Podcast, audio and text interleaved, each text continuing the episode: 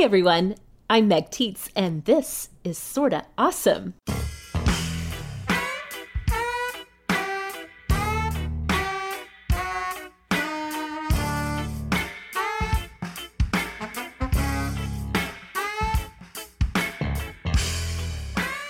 Hello and welcome back, Awesomes. You are listening to the show that is all about helping you be smart, strong, and social. We are in your earbuds every single week with all the awesome that you need to know. And you can also find us on Instagram at Sorta Awesome Show or over on Facebook in our Sorta Awesome Hangout group. This is episode 123 of the show. And as you all know, we are now officially in the holiday season. We hope that you enjoyed our recently released Sorta Awesome gift guide for 2017. And we hope our suggestions are making your holiday shopping a little bit easier. You know, our listener supporters got early access to that episode. They also got the full length, unedited, and uncensored.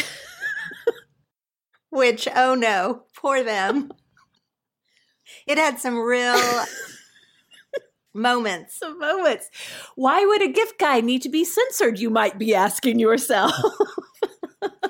I will say that's hands down the hardest I've ever laughed recording this show, ever. And that's saying something. We had a great time with that one. And like I said, our listener supporters got the whole episode of that recording. So yeah, there was a little adult humor in that unedited version. And one of the perks of becoming a listener supporter of Sorta Awesome is that you occasionally get early access to episodes as well as all of our past taboo episodes that we've recorded. All of the episodes that have gone out to our supporters are yours when you become a supporter of Sorta Awesome. To find out how you can do that, you can go over to sortaawesomeshow.com/support. So yes, Laura is here. You heard her lovely voice here with me for episode 123 of Sorta Awesome.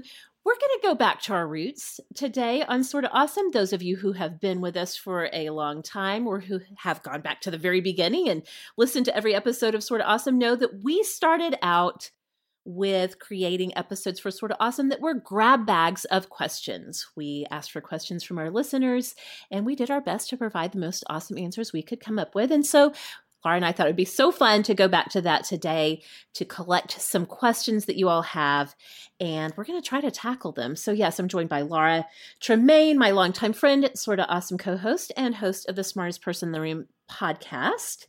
Laura, in our Facebook group that we created just for our listener supporters, we asked for questions, and some of them are a little bit personal. Are you ready for this? I think so. You know, I miss this format. When we originally used to do the question grab bag episodes, it was really fun. I think then we ran out of answers. I think that's what happened, right? Basically. We were like, that's it. That's all of our wisdom that we have. By episode 10, basically. So I kind of do like the throwback, although, you know, people, they just ask the questions, don't they? I'm ready to answer them. Good. Okay, so we're going to get to all of that here in just a little bit. But first, let's go ahead and start this show the way that we always do with our Awesomes of the Week, the moment in the show when we each share with you all about the books, the TV shows, the podcasts, whatever it is that is making our lives a little bit more awesome. This week, Laura, what do you have? My Awesome of the Week this week is a digital organizational tool called Trello. Oh, you've converted to Trello. I know we've used Asana a little bit, but I can't wait to hear about Trello. Well, Trello is different. And I know we've talked a ton about organization lately. Episode 120, I talked on and on about digital photo organization. Then our group show, episode 119, was called Digital Decisions, where we all talked about our methods of using paper planners or not. So yeah, there's a lot of organizational talk around here lately, but now's the time of year when I feel like people are sort of evaluating their systems. And I am making some work shifts in my life. And when I'm doing that, I'm really trying to like lean into what truly works for me instead of like what I think should work for me or what works for other people or whatever. Because a huge part of organization is figuring out how your brain works and finding a system that makes sense. So to Trello, that's my actual Awesome of the Week, Trello. It's kind of like the Pinterest of list making. Interesting. Tell me more. It's very visual and very pretty, and it keeps all your lists organized on little boards. Again, sort of similar to Pinterest. It syncs seamlessly between your computer and an app on your phone, which is probably the most important feature for me for any system. I really need to be able to just grab what's ever nearest or when it pops into my brain and then have that sync to the other thing, you know. I'm a longtime Evernote user. Evernote has been my, organizational tool of choice, just when I need to jot down something I'm thinking about or a list or whatever. And I still am going to use Evernote as my main keeper of information. But for my lists, I'm loving Trello. Now, I have many lists. I have a personal to-do list. I have a work to-do list. I have home to-do lists. I have wish lists. I have someday in the future maybe lists. I just have lists. And they sort of get lost in my shuffle of Evernote information, a calendar for my family, all of that stuff. My lists sort of are all over the place. So I'm using Trello just for that. It's really hard to describe such a visual thing on audio like this, but right, totally. Think of it a little bit like Pinterest, where you might have a main, you name the list. This is my to-do list. And then you make little cards for each to-do item, go to the grocery store, drop off the cookies you made, whatever. And so then in the card, you can have your actual little grocery list. Mm-hmm. And then in the drop off the cookies, you can have the address and the contact person and the whatever. Oh my gosh. So you can add the extra information to each little card of each to-do. Wow. This sounds amazing. And when you're looking at it on your laptop, it's all there on the screen. Again, like a Pinterest board, so you can sort of see. For me, I can see all the information. This is all the information I have. And then on your phone, it's also very pretty. You can also kind of add pretty backgrounds and colors and things. So it's just very visually appealing, which is a bonus to me because in Evernote, or even just a lot of people use the Notes app on their phone. Yeah, totally. And that's just text, That's handy, and those do sync and all of that kind of thing, but it can get cluttery or something. Absolutely. You can get a lot of text. We have a lot of text in those ways. Yes. When you sort of break it into this prettier way, there is something mentally soothing about it. Yeah, I can see that. And it's kind of fun. You can move the cards around. Say you were supposed to drop off the cookies on Tuesday. Oh, no, wait, they changed it to Wednesday. So then you can just move that over to the other list. I need this in my life so much. It's a drag and drop thing. And then you can also schedule things. So I have one for my online work. Let's say I have a whole board for my online work.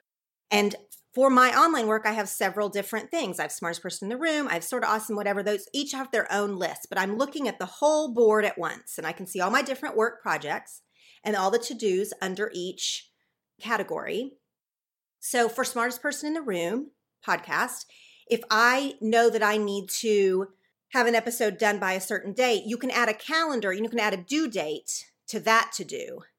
But not all your to-dos have due dates. Do you know what I mean? Yeah. So let's say that you're sitting down and you're overwhelmed about what is due when amidst all this information. You can just click to a little calendar view, and then it will only show you the things that have a due date attached to them. Actual due dates. Oh my gosh. That's so then you're brilliant. Oh, okay. I'm totally going to try it. Sounds amazing. I can tell by the glow on your face that this is making a profound difference in your life. Okay, so good. So my awesome of the week is my new favorite thing from Trader Joe's, and it's not a grocery item. It is their fish oil pills, which... if we had a Sorta Awesome drinking game, for sure, fish oil would be one of the things where we would all take a sip, because I talk about fish oil a lot. It really has changed my life. Bringing in omega-3s into my life as a supplement has made a really big impact on how I experience life. The biggest thing for me is because I talk a lot about being a highly sensitive person. My biggest sensitivities are sensory-based, in that I get overstimulated so easily when things are too loud, when the weather changes, especially during cold weather. I'm just very sensitive to cold weather. when there's a lot of activity going on around me, I just get overstimulated so easily. So you can imagine that during the holidays, especially coming off of Thanksgiving week when my kids were all home from school and we had family in and prepping meals and all of these things, that it's definitely a high alert sensitivity time for me. So I've talked about fish oil pills on here many times. I have been very loyal in the past to Nordic Naturals brand, which I still think is fantastic. They're a little pricey though. And the more intense the sensory environment is, the more I feel like I need to really up my dosage of fish oil. And so someone had posted, and I'm so sorry to say, I can't remember which Awesome this was, but one of our Awesomes posted in the Hangout group that she also, like me, had to take a significant amount of fish oil to kind of keep her brain balanced and even, and that she had used Nordic Naturals in the past, but had tried the Trader Joe's store brand of them and found that they were completely effective. And that when you have to take a lot of them, that it makes more sense to do a little more price effective one. So, on the recommendation of an Awesome, which how many of us can just say, an Awesome told me to do it and it changed my life. I decided to try it, and I will be dadgum, but what? That isn't exactly right. So I've been using them for a couple of weeks now, but I really did notice last week, oh my goodness, these are making such a big difference in how I'm experiencing, especially noise levels. Laura, I cannot tell you how crazy brain I get when things are too noisy, which again, I have 4 kids, including 2 four-year-old boys. So it's noisy here. This helps take the edge off of my crazy brain. All right. Good to know, especially going into the chaos of December. The chaos of December. Here we are. So those are our Awesomes of the week. Every single Friday in the Sorta Awesome Hangout group on Facebook, we open up the floor for you all to share your Awesomes of the week. And you can find us over on Facebook at facebook.com/groups/Sorta Awesome Hangout. Awesomes, apparently, 'tis the season to talk about skin, because the Awesome community has been buzzing lately with questions about how to find the best skincare. That means it's the perfect time to introduce you to Sorta Awesome sponsor Tula. Tula is a skincare brand that combines probiotics with other skin-friendly superfoods to naturally balance and boost the health of your complexion. What makes Tula different from other products out there is that Tula was created and developed by Dr. Roshini Raj, a practicing gastroenterologist and mom to 2 who knows that when skin experiences a bacteria imbalance, it becomes susceptible to irritation, inflammation, and moisture loss. That's where Tula comes in. Now, I have been using and loving Tula's skincare line. I especially love their purifying face cleanser and their best-selling hydrating day and night cream. I can tell you that it is powerfully effective, but it's also gentle enough for all skin types and ages. If you are ready to light up the room this holiday season with a flawless and glowing complexion, or if you're looking for a great gift, you can pick out one of Tula's amazing limited edition holiday sets on their website. For 20% off of your purchase, visit tula.com/awesome and enter promo code awesome at checkout. That's Tula, TULA.com/awesome and enter promo code awesome at checkout for 20% off. Thank you, Tula.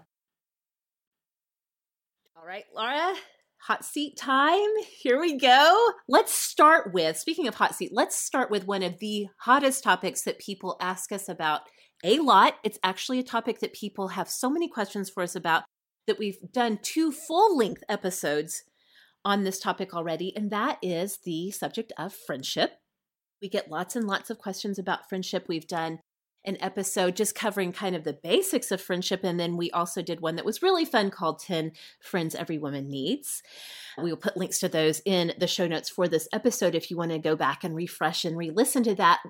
Our first question comes from Sloan, who said, I think it would be fun to hear about the origins of your relationship and how you've stayed close even as you've moved away from each other. So we have talked a little bit about through the years, Laura, that you and I became friends through an unconventional method, which was dating each other's ex-boyfriends in high school. I don't know. In our town, I feel like that is the conventional method. In small town life, it is maybe more conventional. It's not recommended for adult friendships. Oh, gosh. But that is the origin story of our friendship again. We've talked about that a number of times through the years, but I think a really great question, part of Slim's question here, is how have we stayed close, even though we have long since, I mean, it's been decades since we even lived in the same zip code. So I thought that would be a fun place to start. Well, it's a valid question because I think a lot of people, especially in the adult years, have lots of friendship questions, clearly because we get them all the time from listeners of those earlier friendship episodes. I do want to say it's hilarious to me that people want to ask questions about friendship because I spent many adult years really quite lonely. Mm-hmm, mm-hmm. And so that people want to ask me about friendship is just one of those funny things in life. I've talked about my years of being pretty lonely. And then I've talked a lot about the years when I had little tiny babies and was chained at home a little bit more, that I made some online friends that absolutely changed my life. Making friends online, having people that you trust online that live in your computer. Mm-hmm. Yep. Really got me through some of the hard, probably the hardest time of my life so far was those online friendships that were there every day. Every time I logged in, of course, we ended up meeting in real life, but they're really true relationships that mostly went down on social media or over email or whatever. And that was a really big deal. And in this stage of my life, I just recently, in the last couple of years when my kids started elementary school, got some local friends that has been very transformative. I didn't even know that I had this gaping hole I needed to fill, but having local mom friends with kids the exact same age, with similar lifestyles and interests has been humongous for my life. But the one thing I will say about friendship, my biggest strength of friendship, is that I have always had childhood friends. Mm, yes. Yeah. Amidst all these other stages and, degrees of loneliness or not loneliness, I have friends from our hometown and from my summer camp years. I went to summer camp for my whole childhood. Even some college friends, I would consider that still sort of childhood in a way because I met them when I was only 18. That have lived thousands of miles away always. I mean, not always, but since I've moved to Los Angeles, I've been here 16 years. So friends who have lived a long way away, but I've stayed in really good relationship with, including you. That's so true. In fact, as I think about the history of our own friendship, even though we became friends in high school and were very close, I was 2 years ahead of you. And also, my parents moved away from our hometown even before I graduated from high school. And so I didn't really go back to our hometown as much in college. And really, by the time you graduated high school and went off to college, we really had grown apart. I would say there was a good 8 to 10 year chunk of time when we really were not in contact except to exchange Christmas cards every year, basically. And then through the wonders of email back in the mid-aughts, reconnected along with two of our other closest friends from high school through email threads when we would write these epic emails between the four of us going back and forth. And that kind of evolved through time and was a great way that even just something as basic as email helped us stay connected. I think there's something really powerful about having those friends that have known you for a long time, that know the backstories, that know the history, that you have that shorthand with. And I do think that can be such a great anchor when you are going through those lonely periods. For some people that may be, may not be childhood friends. It may be a sibling or, a cousin or somebody that you're related to. But I think that can make such a huge difference in kind of getting you through those friendship droughts. Because something that I want to say is that it is very normal to go through friendship droughts and to go through lonely stages of life. Some of it is circumstantial. You may find yourself living in a community that's very closed off, where nobody is interested in making new friends. You may find yourself in a career where you simply do not have time for friendship, that your career or your studies or whatever it is takes all of your time. Or the opposite, you may be a new stay-at-home parent who feels like they're kind of chained to the house all the time. I think that is such an important perspective to keep in mind, is that just because things are difficult in the friendship department at the moment doesn't mean that it always will be. Mm-hmm. I also think, you know, we had a group of 4 of us from high school that started these email chains. This was sort of pre-texting. Now those would probably be text chains, even though we were very lengthy in our emails back in the day. Yes. But now those would probably be like equivalent to text groups. And one thing about having a group like that versus just a single friendship, a one-on-one friendship, is that the onus isn't on you or on one person to keep the conversation going, to reply in order for it to be a volley, a back and forth, right? With 4 of us, someone always replies. Like the conversation's sort of always going. So if you are checked out for a couple of days or you can't reply for whatever reason, the whole thing hasn't fallen off the map. Mm-hmm. Yes. I didn't even make that connection until now, but I do think that groups, and not everybody has groups available to them, if you will. Ours was sort of a natural. We were all 4 really good friends.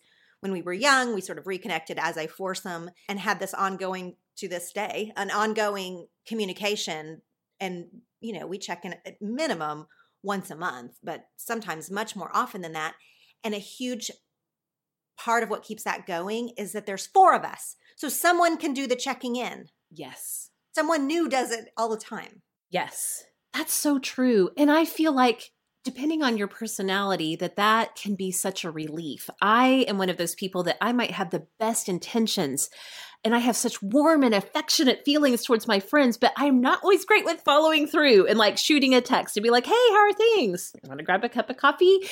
But that is so true that when there is a group dynamic there, that there's almost always somebody checking in to see how everybody's doing. And sometimes friendship as an adult looks like that, just like sending up a flare of just like, hello out there. How is everybody doing? What is going on in your life? And then see who shoots something back. Right. You know, because that's what I really like about it. Now, the actual question from Sloan was about you and I. Mm-hmm. Of course, listeners here, you and I interact, just the 2 of us most of the time, even though you and I together are in multiple friendship circles, our hometown circles, of which there's more than one actually, and then online circles that we run in. But you and I communicate in some way. Yeah. Almost every day. Pretty much. I would say absolute minimum, let's say 4 times a week. If we go a few days and haven't talked, I'm like, what is happening? Both of us are like, are you okay? Is everything okay? What's going on? So we text or we use Voxer a lot. Or email for work stuff. Of course, we see each other's social media posts on Facebook or Instagram, which makes you feel clued in with people. This is a rabbit trail because I want to come back to my original point. But the thing about social media is while you keep up with people, you're not necessarily connecting with them. So sometimes I will see a friend. This has happened many, many times. I will see someone who very warmly like seems to clearly know what's going on with my family, but we've had no interaction. I don't know what's going on with their family because they're not the type of person who posts very often, and I'm the type of person who posts every day. So they feel all caught up, like we are still close. And I'm like, we are not close. I don't have any idea what's going on in your life. So that's sort of like the double-edged thing of putting yourself online is that people may feel like they're still in relationship with you, and that's not relationship. Right. Right. And that's so hard because we do have access to each other's lives in so many different mediums and so many different ways that it is very hard to balance out like who – I think it's a really good question of self-awareness. Who am I actually in friendship relationship with right now? Who do I have that dynamic going on with? And also being open to the fact that all of those mediums. So that's kind of a downside of having all these different ways to connect. But the upside is there are so many ways to connect that people who become friends via a Facebook group, like, for example, our Sorta Awesome Hangout, I know for a fact that a number of real and strong connected friendships have grown out of people just seeing each other's posts in a Facebook group like our Awesome Hangout community. That happens. Other groups that kind of coalesce in more non-conventional ways. There's so many ways to stay in touch. Texting for sure, Facebook. Again, I can't say enough about Voxer because it allows you to experience someone probably maybe the next best thing to being in person. You hear their voice. You get a sense of what's going on in the background around them. You have time to really express your thoughts. And there's more nuance, I feel like, when you're actually having a conversation, which is what Voxer allows, than in texting. It's really powerful to build and maintain those long distance friendships. So it is, but the thing about long distance friendships is, and even in some cases, all adult friendship, so you and I talk almost every day, communicate in some way every day. That has really amped up since we have two podcasts together. So we are talking, sometimes we have to force ourselves to talk about personal things because we talk about work so much, which is relationship and is like a deep part of our life. However, a long distance friendship, even a best friendship where I feel like I know you to like the soul of your being, I do not have any idea what your daily life looks like. It's so true. Right. I've never, hardly ever seen you parent.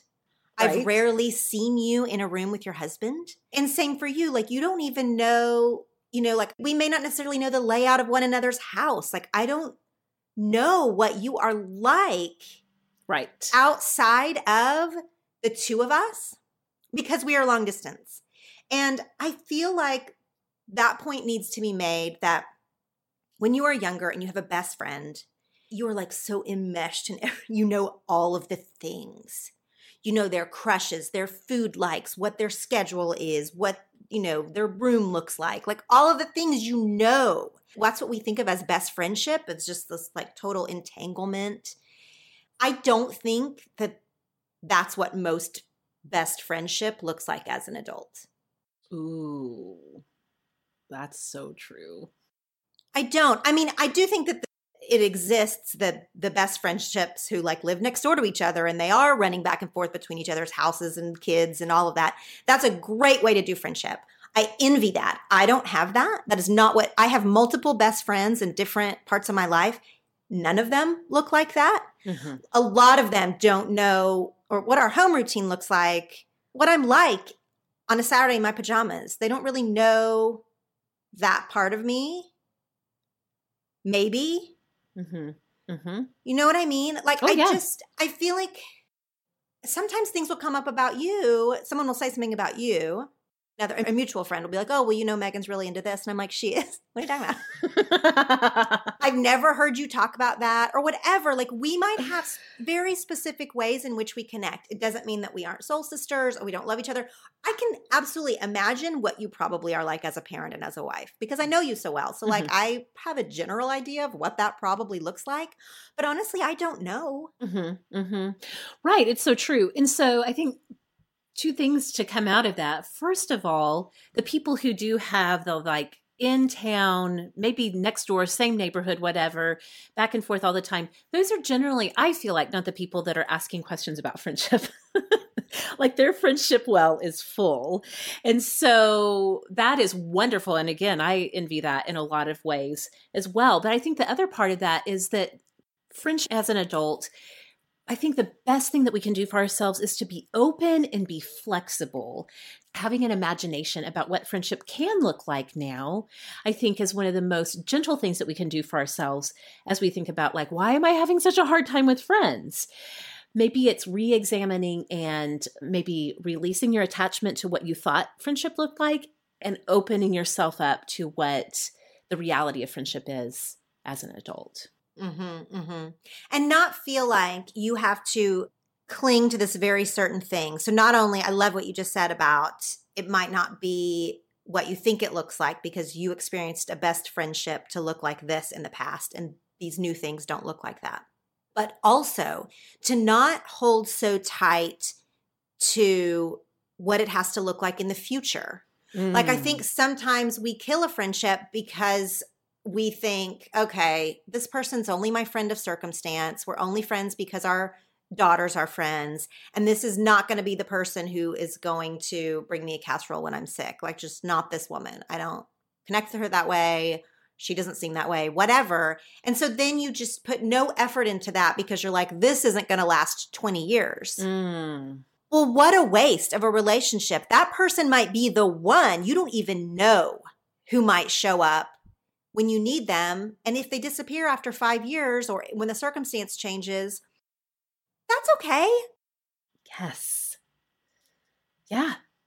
Oh, that's so good. Believing that the people that are in your lives are in your life for a specific reason in that season of life, I think can be so empowering when it comes to friendship. And yes, not projecting into the future. Who knows? Who knows what the wanting it so badly to be like the Sex and the City brunches or right. to be like the beaches where you're friends till the end of your life. Like, you know, I mean, I hope those people come into everyone's life. I hope everybody has one version of whatever version they want of that at some point, but that just might not be your reality right now. So just work with what you got. Yes. I agree 100% on that. Okay, that was just one friendship question. Again, we get lots of them, and we definitely will continue this conversation because there's some really great conversations still to be had about like the practical things about making friends as an adult. We're going to get to that. That's a whole nother episode sometime in the future. But Laura, since you and I do talk so often and in so many different mediums, we really get to hear about the major themes. I feel like maybe I'm just like such a thematically based person. I'm always listening for this, but I really do feel like we get to hear the major themes that keep coming up in each other's lives. So one area where I have learned so much from listening to you has been in the area of intuition, how you've really discovered the concept of intuition for yourself, what that has looked like, learning what it looks like to trust your intuition, to have the courage to act, because that's a huge thing, how to act on your intuition. So I would love for you to say more about how you found the concept in general and then what it means in your life, like how it has made an impact on your life.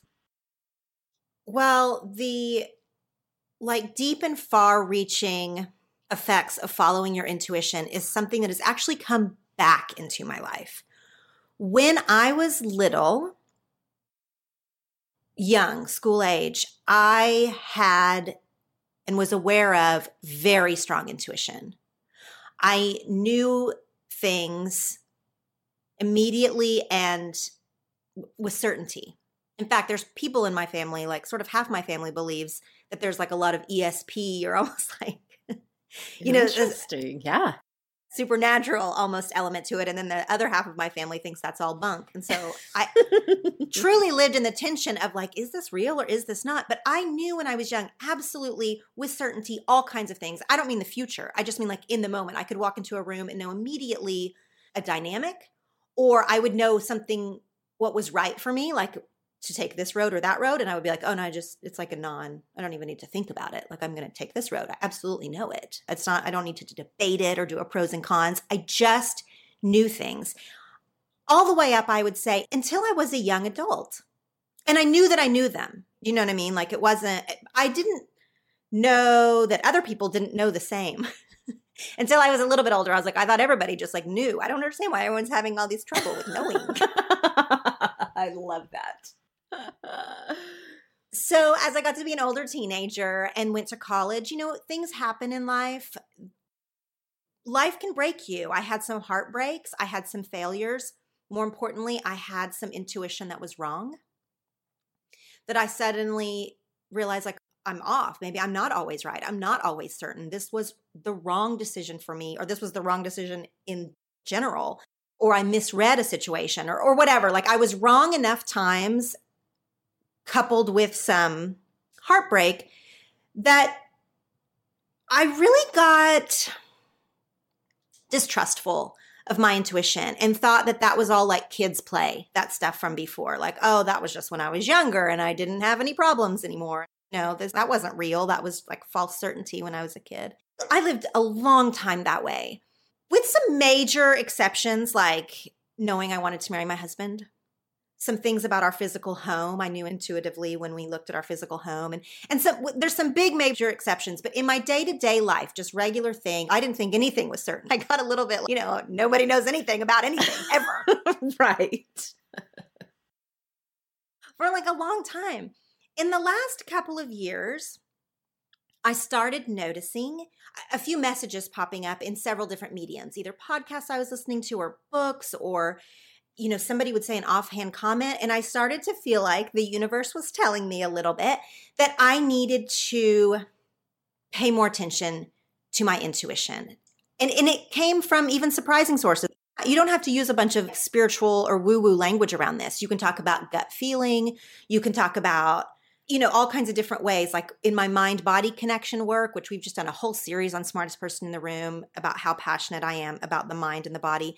That was sort of coming in. All of this is coming in the last 2 years for me. At the same time, I was getting a lot of messages of like, there are ways to know things that are not on paper. I am a very rational person. Like, I'm drawn to the woo-woo, but I'm also really rational and logistical. And I leaned on that part for a long time. Like, you make lists and you look at the data and you like figure things out. And that just didn't necessarily serve me. Mm-hmm. Right. And so I started to sit with myself. And it wasn't meditation. I wasn't trying to clear my mind, although I do like to meditate. But this wasn't a clearing of my mind. This was actually of listening and asking myself a question and truly listening. Sometimes I would maybe need to write a few things, like journal or pray and that kind of thing. But I didn't seek advice necessarily. I didn't get outside opinions. I started to be, what do I really feel here? Mm. So powerful and so hard to do, especially if you've gotten so used to turning down the volume on your intuition. It's wrong. Oh, I had numbed myself in any number of ways. Mm-hmm. I can numb with food. I can numb with noise. Numbing with noise is my biggest fallback. I love to have something in my ears all the time. Now it's podcasts. It used to be talk radio. Before that, it was music when I was younger. I can numb with noise easily. It's hard to get quiet. It is. Sometimes we're scared to get quiet. And it's really hard to go with your intuition versus like what the data says, if you will. So I'll just use this totally made up example. But if everyone around you tells that this is a good person, you have no evidence that they're not a good person. They're a good person on paper. They look great. They're nice to everyone. People love them. Something in you says, this isn't right. Mm. This is absolutely not right. And you keep thinking, no, but they're great. And, you know, you just kind of keep forcing it because they're in your friend group or because they're whatever, any reason you might need to trust a person or like a person. It's really hard to go with your intuition and against conventional wisdom. To me, conventional wisdom should kind of win out most of the time. Yeah. And it's just not always true because conventional wisdom isn't taking into account this other level of life. And I think that we all have it. And I've been trying, I mean, it gets silly how much I've been doing it lately. I do it with what to eat. Oh, yeah, definitely. Which, you know, intuitive eating is a thing that we talked about on yes. Mind-Body Connection. I do it even with my to-do list. Now, granted, I have a bit of a luxury to be able to do like what feels better to do right now. Should I work on this thing or should I feed myself in this other way? You know, like all kinds of just like little decisions and big decisions, like with my kids, like should we go here or should we do this? You know, all kinds of decisions that we make. I have been trying to be guided as much as possible by my intuition. Mm-hmm. And I'll tell you that most of the time, not every time, but most of the time, my intuition is not wrong. Which is a revelation. It is a revelation because it seems dumb, kind of. Well, like you said, it's hard, especially, it may not seem that dumb to yourself. It's much harder to explain to someone out loud with words. Like, I know intuitively this is what I'm supposed to do. Now, I think the more you say it, the more you hear yourself say it, the easier it is. You kind of get to a point where you're like, I just need you to know that on an intuitive level, I know this is what I'm supposed to do. But I do think that really any feelings of it being dumb are really just because we have become so practiced over time, particularly in Western culture, not just on an individual basis, but collectively in Western culture, we just become really practiced in turning the volume down on it. And it is a muscle that you have to exercise. And the more you exercise listening to your intuition, the more you realize how much it's pinging you throughout the day. You know, it is absolutely pinging you. It is there. It is there for the taking if you just listen to it. It's way easier if it's only affecting you and how you're going to spend the next hour or how you're going to spend your next 10 years, just you. However, it's a lot harder. Like, you should see my husband's face when we walk into a restaurant and I'm like, this doesn't feel right. Yeah. A little trickier. And he's like, really? Because we drove here and we have the kids and the car seats and they're like, what? And I'm like, I feel this isn't. Yeah. I feel itchy in my spirit. Imagine his face. I bet Jeff loves that.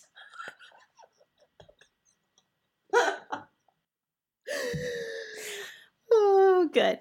But when you admit you feel itchy in your spirit or this doesn't feel right, and I'm not talking about like danger, like this isn't, we're not talking about stranger danger around here. Right. This is more just like this isn't the best. Now, sometimes you have to do it anyway. Like, sure. Yeah. You're there and whatever. Yeah. But it starts with being aware this wasn't right. Next time, I'm going to not try and do this, or just this wasn't right. Just the awareness alone is like light years away from living on autopilot. It's so true. And sometimes the gift of intuition is it's just giving you a heads up. Like you said, sometimes you can't do anything about it at all, but your intuition is just like, heads up, things are a little bit wacky here, or whatever you want to call it. I'm going to itch your spirit. But it gives you that little bit of foresight to know, like, things may not go well here. But I do think that the more you're open to it, the more you realize how much your intuition is pinging you throughout the day, throughout your weeks. And this came out in a very big and unexpected way for both of us when we recently recorded and released episode 113 called We Don't Know What We're Doing, which, spoiler, we still don't. But I do think we have a better grasp on it because we went into that episode like, we just want to have an honest conversation about how we are struggling in some areas. We don't know what we're doing. We're not going to script it. It's just going to be casual conversation, and we'll just put it out there on the line. But wait, may I interrupt you to say we chose to take that format, which is not our normal format. We actually do produce these shows no matter what anyone thinks. I know, right? It's true. We actually do produce and have points and beats that we want to hit and whatever. Yes. And for that show, for one of the first times ever, we both said, even using the word intuition, my intuition is we need to talk this out on air. Yes. We had like never done that really from the beginning of Sorta Awesome. That one episode, we did do that. And I think on an intuitive level, I don't just think, I know on an intuitive level, both of us, you and I both, walked away from that conversation with having our intuition become really loud and clear for us in a couple of ways. We heard from lots of awesomes at that episode. We didn't even know when we released it. We're like, what are we even doing putting this out? This is so specific to us. Is it going to be a waste of people's time? We didn't even know what we were doing. We just felt like we should have the conversation and put it out there. You and I both walked away from that after it kind of settled in, like, that conversation has really, it helped me understand some things in a new way about myself, and it's helping to bring some change to our lives. And I was wondering if you could say, I have some things to say, but I was wondering if you could say a little bit more about what that episode meant to you. Well, we came away from that episode and then we didn't talk about it for, I don't know, 2 weeks maybe. I mean, we released it and we did our normal show promo and, you know, we went on, but we didn't talk about that. We had both walked away from it being like, oh gosh. And then when we did, you started it actually, which is unusual because I'm the real starter in all my friendships. P.S. I'm the real, like, we need to talk about this. But in this area, you were the starter and you said, listen, I've been thinking a lot about that episode and maybe some things that became clear to me. And I was so relieved you started that conversation. I was like, I have too. Because as we were talking through our strengths and our weaknesses and how we don't know what we're doing, and it's really sort of affecting us that we don't know what we're doing. The thing that sort of shined clear for me was I don't know exactly what I'm supposed to be doing, but it's not this. Mm. Yeah. And that's scary when that's the message, right? It is scary. I think that's almost a more clear message in lots of ways of where you can be like, I don't know what I like, but I don't like this. Right. Yeah. You know, and that's like whether you're picking bathroom tile or you're, you know what I mean? Like anything. It's easier to identify, okay, not this, but I still haven't gotten to the big this, if you will. Mm-hmm. That's how I felt at the end of the episode. And it took me weeks to be able to talk with you about it because I love this show. I enjoy podcasting. I love the community. There's like so many things I like. So it's scary to be like, I love this, but this isn't. It's one thing for me to say casually, this podcasting's not really my thing. And it was another thing to say like, this actually isn't my thing right now. Right. So we had the big conversation. This has been a while now. And we were both on the exact same page, which is a blessing because we're long time friends. And you've always, always, always been very supportive of me.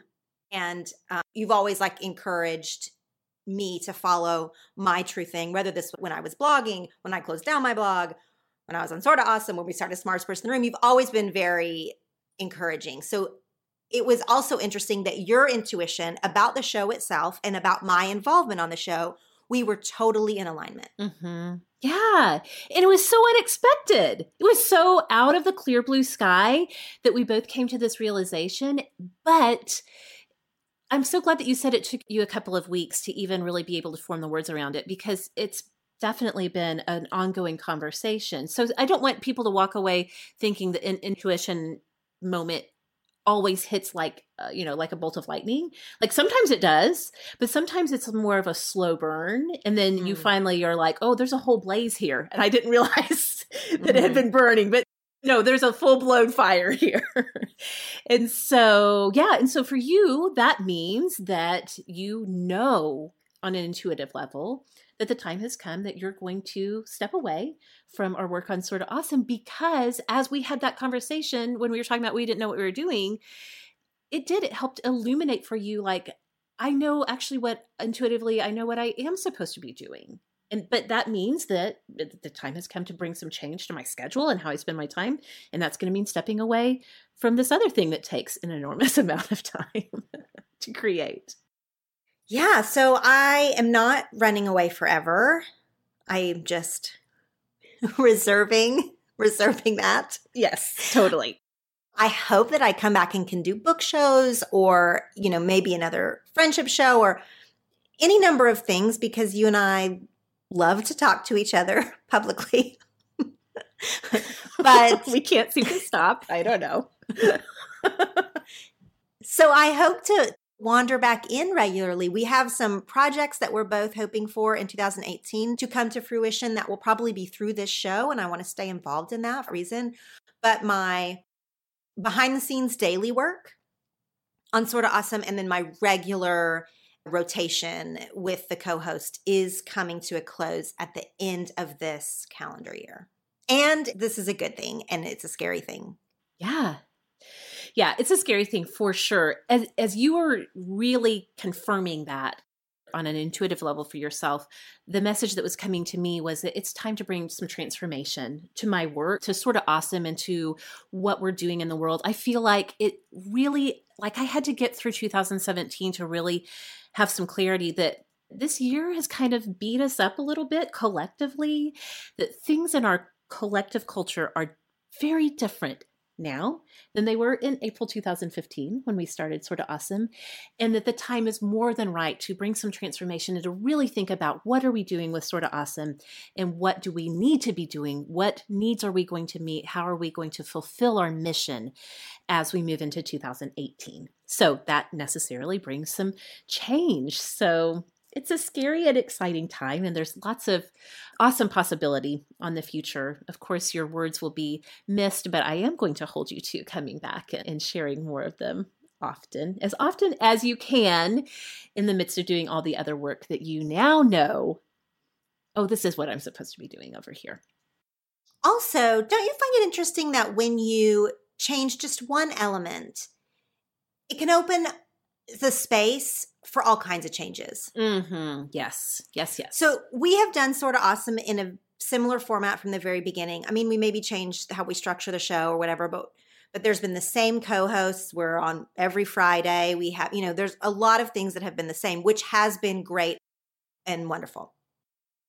But when we decided to make one change, which is me stepping way back, it was almost like for you as the host and owner, creator, producer of this show, it was like suddenly there were a lot more possibilities of what we could do that you didn't even know were lurking back there, that you didn't even know that you wanted to do necessarily, because everything was clipping along just fine. But when suddenly there was a space in the editorial calendar, just a change, it was a pretty big change, but just a change, all these other ideas and things started to flow in and cascade in. And I think that's true in everyone's life. If you change just one thing, many changes can abound in a positive way.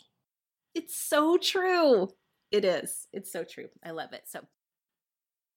Hey, Awesomes. It's the time of year when we love to roll out our favorite cold weather recipes, but sometimes I get so stuck in a rut of serving the same old boring meals over and over again. Thankfully, our sponsor Sunbasket does an amazing job of helping our family try new and delicious meals. Sunbasket is a meal kit delivery that is designed for the way families eat today. You can choose from paleo, lean and clean, gluten-free, vegetarian meal plans. We love the family options they provide. It's all created by an award-winning chef and approved by nutritionists. Sunbasket sends you a big old box filled with organic, sustainable ingredients right to your door, all pre-measured and ready to go. I super love that our Sunbasket meals get my kids excited to try new foods that we might not try otherwise. Meals like Greek shrimp with tomatoes, feta, and orzo, and Thai turkey lettuce cups with rice noodles.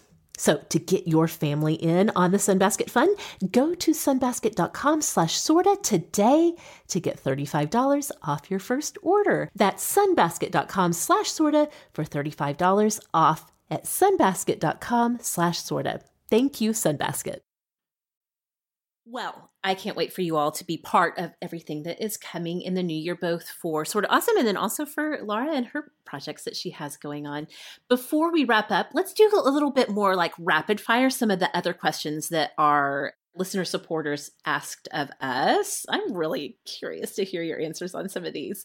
So Anna asked, what parts of small town Oklahoma, where we both find our roots, Laura, do you think you take with you everywhere, positive and or negative?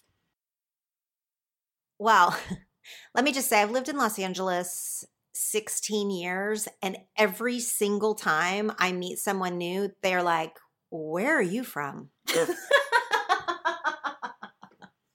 So it's clear that as much as I want to be a California city girl, no, I take so much small town Oklahoma, like I just wear it. It's soaked in your aura. It is soaked into my aura, whether I like it or not. And I love it, but it's a good thing because there it is. What part do I carry? I'll tell you, the very first thing that came to mind is food. Ooh, that makes sense. Definitely. I don't do fancy. Like I am still like meat and potatoes. I mean, I've evolved. I will say I have evolved. Jeff would tell you I've evolved quite a bit in my culinary tastes, but still in comparison to almost anyone else I know, I prefer Oklahoma food above all else, which is simple and fatty and fried. Yeah. There's probably not a lot of fatty fried maybe in Los Angeles and Southern California. I don't know. Not nearly enough. I also think I have a small town sensibility still and a knee-jerk reaction, even if I have to talk myself out of, okay, that's not how I think about things anymore, but a knee-jerk things to like discipline with my kids or, if someone's behavior is a little bit different, which in Los Angeles you encounter different behaving people all the time. Yes. You know, I still have a conservative and small town mentality of like, well, that was just flat crazy. Oh, listen. So there it all is. I mean, it's still definitely there. In fact, sometimes I have to like talk myself into being like, nope, that's not how we think. That's not how we think. We love everyone. Everyone is a gift from the Lord. Which ironically was not something you learned growing up in Small Town Oklahoma. That's right. Oh my gosh. Yeah, the quick assessment of things being flat crazy, I definitely, that lurks within my soul as well. So I love it. That's hilarious. Okay. So we had a couple of questions that are kind of Enneagram related, which I know personality stuff is not your favorite, Laura. So just bear with. Kendra asked, she said, I'd love to hear more about high energy versus low energy. And is that related to the Enneagram? On the Enneagram, what are you both? And how does this look in your life? Now, I personally am going to save all of my words about energy. I have a lot because we're going to talk about that more in the new year. But Candace in the supporter group, she also asked about our Enneagram types and how it plays out in our lives and relationships. So do you want to touch on this a little bit? The Enneagram part, the energy part, what are your thoughts? I am an Enneagram 1, and I'm very, very strong 1. I don't wing it or shadow side or all the thing. I don't do any of that. Like, I'm a 1 all the time. Which is such a 1 thing to say. Because 1 is the best way to be. I didn't even know other people weren't like that.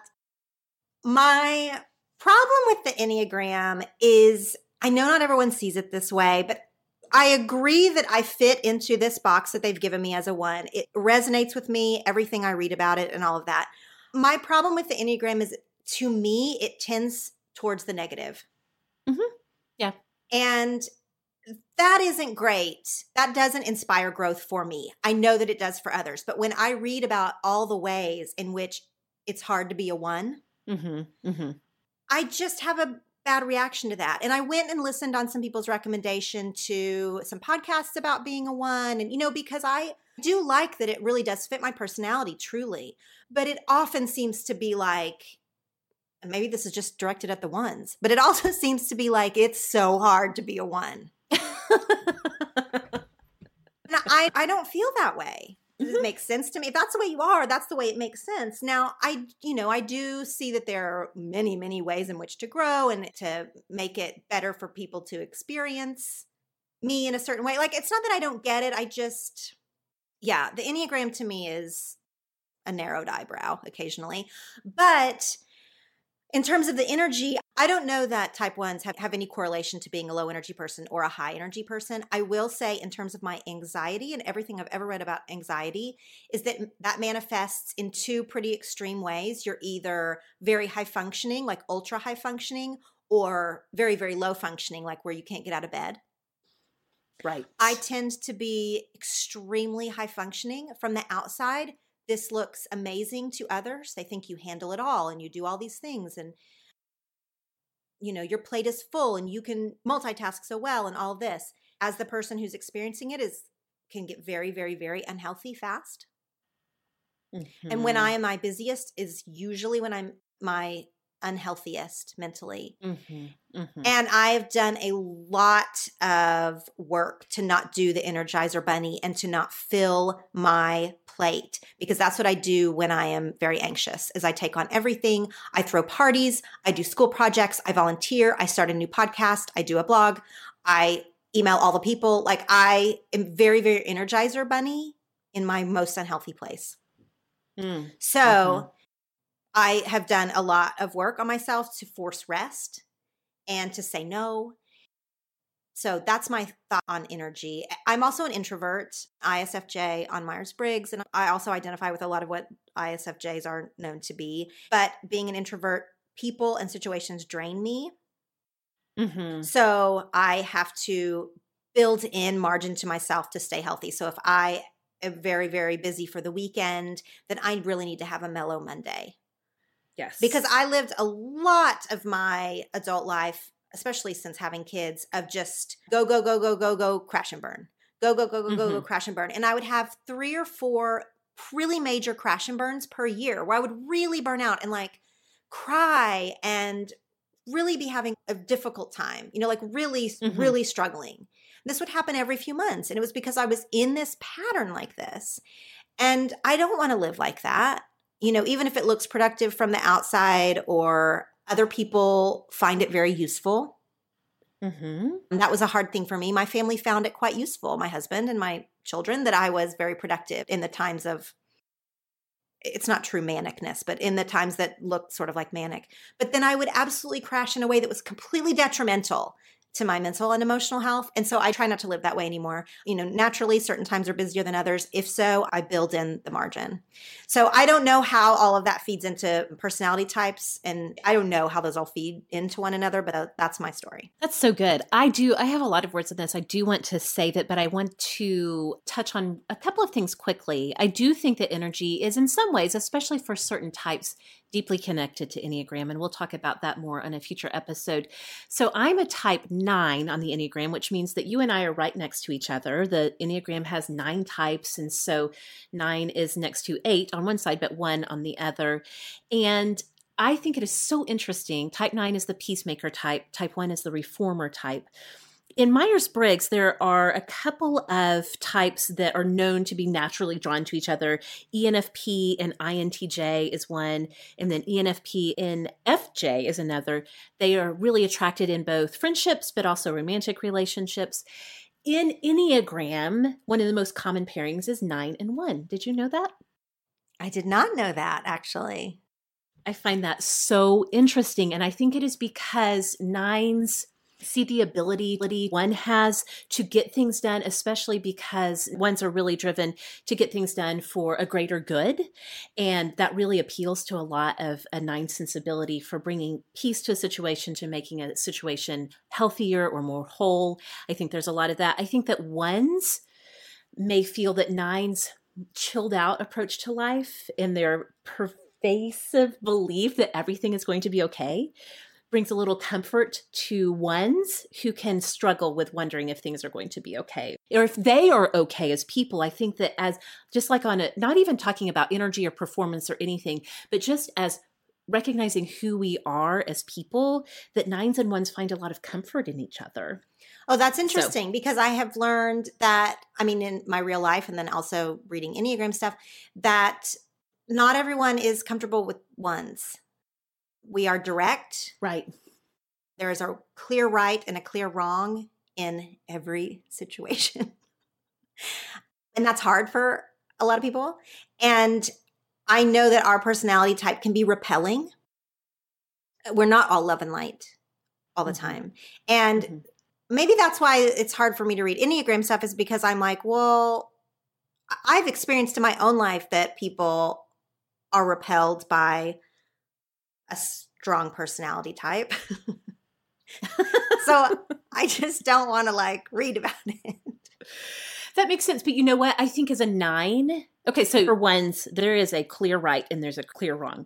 For 9s, there isn't that sense of sureness. You know, for us, we can see all of the perspectives all the time and not just see it, but like we can understand on an empathetic level, like why even the most hardened criminal would do what they did. And so for a 1 to come along and be like, no, that was evil and wrong and terrible. And there's no discussion about it. Stop trying to justify. Like we need somebody to set that parameter in our life or else we can just spin and spin and spin.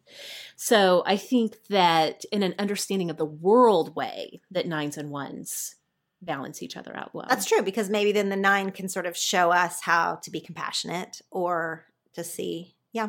That's good. Okay, really quickly, Tracy asked, she said, I think you all have talked around this or about this, but what parts of your life are you outsourcing and how did you make peace with making the decision to outsource some of this stuff in your life? So I know you have areas of your life that very necessarily you have help with. So you want to speak to that a little bit? Well, I've always been very open that I have a nanny to help with my children. She's a huge part of our life. She's much more than just a nanny. She has worked with Jeff for long before I showed up on the scene for 20-something years. She has helped take care of the home, and then she's helped take care of our children. Her name is Sarah. She keeps me absolutely sane, and I love her more than life itself.